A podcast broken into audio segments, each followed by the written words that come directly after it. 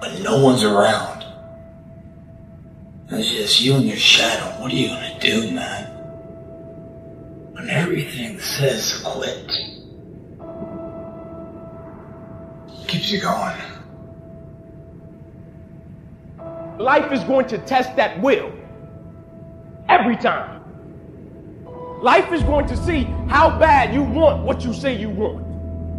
It's how we deal with these things in life that we find out who we are. Every time you hit a low place, don't those voices come back up again? Every time things go wrong, don't those voices come back? You start saying to yourself, I'm a mess up, I'm a failure, I'd be better off not being here. We just keep feeding ourselves this toxic thinking. You have never changed your belief, and you will never completely be healed or whole until you change the voice inside of your own head.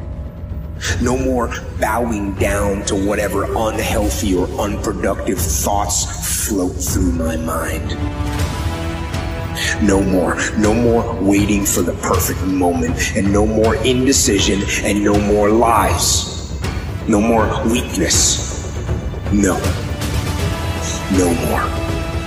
Now is the time for strength and through strength and through will and through unwavering discipline, I will become what I want to be. I will become who I want to be. And then, and only then will I rest and say, no more.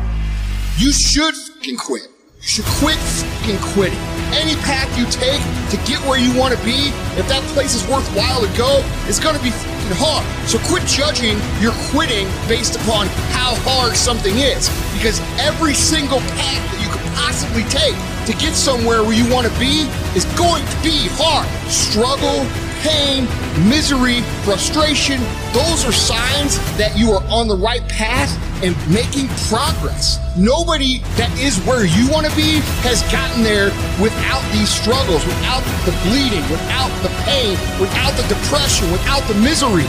Nobody. And if you want to be something great, you are going to have to learn to accept the struggle as part of the recipe. Every single day, you need to look yourself in the mirror and ask yourself, what am I willing to do to get what I want?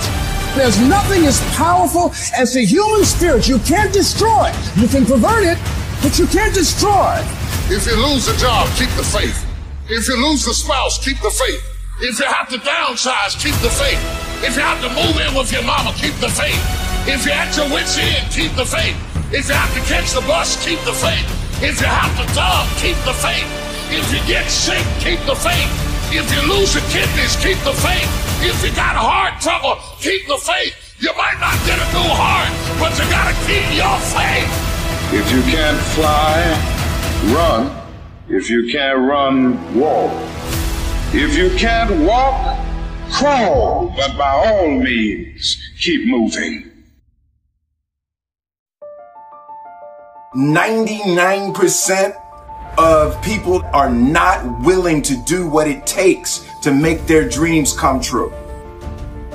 The center of bringing any dream into fruition is self discipline. You know, something as simple as food and eating is not about your body as much as it is about your mind. It's getting command of your mind to be able to choose actions that are in your own best interest.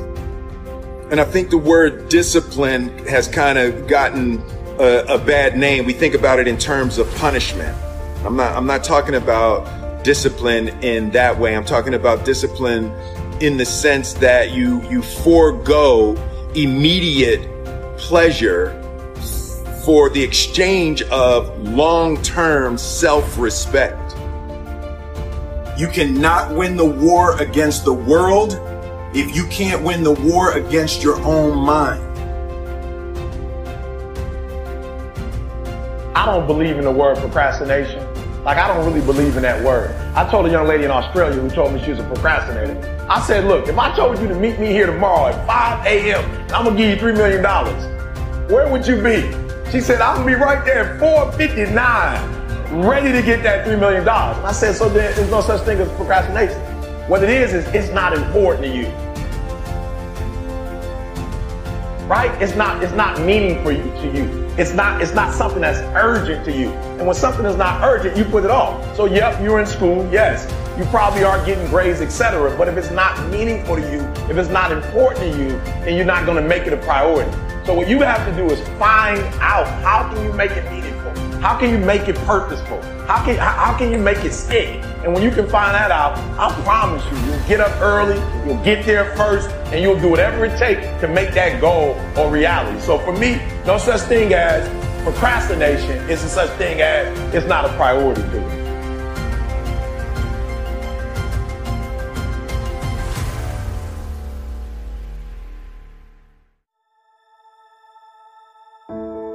There's no other way around it. If success is the result that you are ultimately seeking, you must be obsessed with the process. You have no time to let fear, doubt, failure, quit, negative thoughts, or give up enter into your mental. See, you have massive potential. So from the moment you open your eyes in the morning, your mindset has to be win.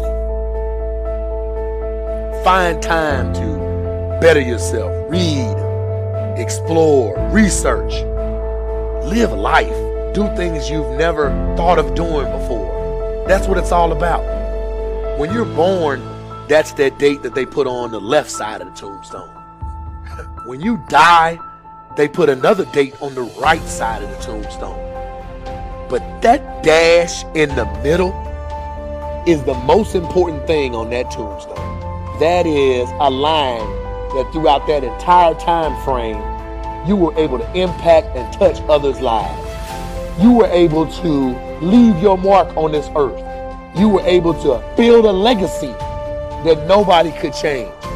You were able to have it to where people remember who you are no matter what. When you're living for that dash in the middle, you're going to remember your why. your why, why you're here. Not, not the why, why did you do something? Your why, your your reason for getting up in the morning, your reason for pushing yourself past the brink of exertion and giving up. Your reason for moving on and, and, and getting things done in life. That dash in the middle, that's the thing that pushes you.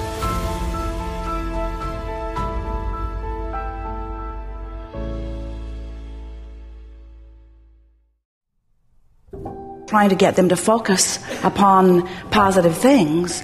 And we sort of laid out a list of positive things that she might think about. And she said, Oh, Abraham, I don't want those. I've already got those. And what she really meant was, the things that I want are the things that have not yet happened. And we want to help you to realize that if you're thinking about things that you want from the standpoint that they have not yet come to fruition, that they are still missing in your experience, then you're holding it in a sort of suspended position where the distance between where you are and where it is is not closing. So, what we're wanting you to realize is you have these patterns of thought. And law of attraction is helping you to sustain the pattern of thought that you have. A belief is just a thought you keep thinking. And so, early on in your experience, by your exposure to life, you began developing some patterns of thought. Sometimes they were carefully taught to you by others. Sometimes it came because of something that you observed and then talked about and then remembered and then attracted again and then talked about it and then remembered and then attracted again. In other words, life is very interesting here, isn't it? Because you can't talk about anything for very long before it begins to replicate itself in your life experience. And it's what makes you develop your patterns of what you call truths.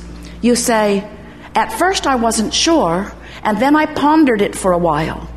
And once I gave it my attention, I began seeing evidence of it everywhere. And now I believe it, and now that I believe it, it's manifesting in my experience. And we say, That's really wonderful, isn't it, if it's stuff you want?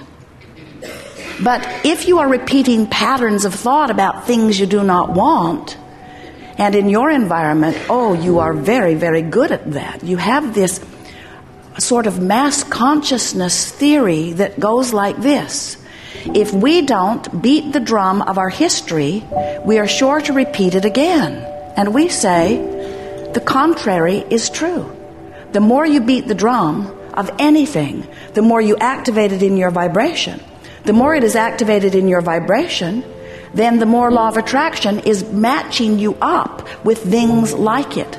And the more law of attraction is matching you up with things like it, the more you observe it. And the more you observe it, the more you talk about it. The more you talk about it and observe it, the more you beat the drum of it or offer the vibration of it. The more you offer the vibration of it, the more law of attraction matches you up with it. The more law of attraction matches you up with it, the more you're living it, the more you're talking about it, the more you're beating the drum of it, the more you're offering the vibration of it.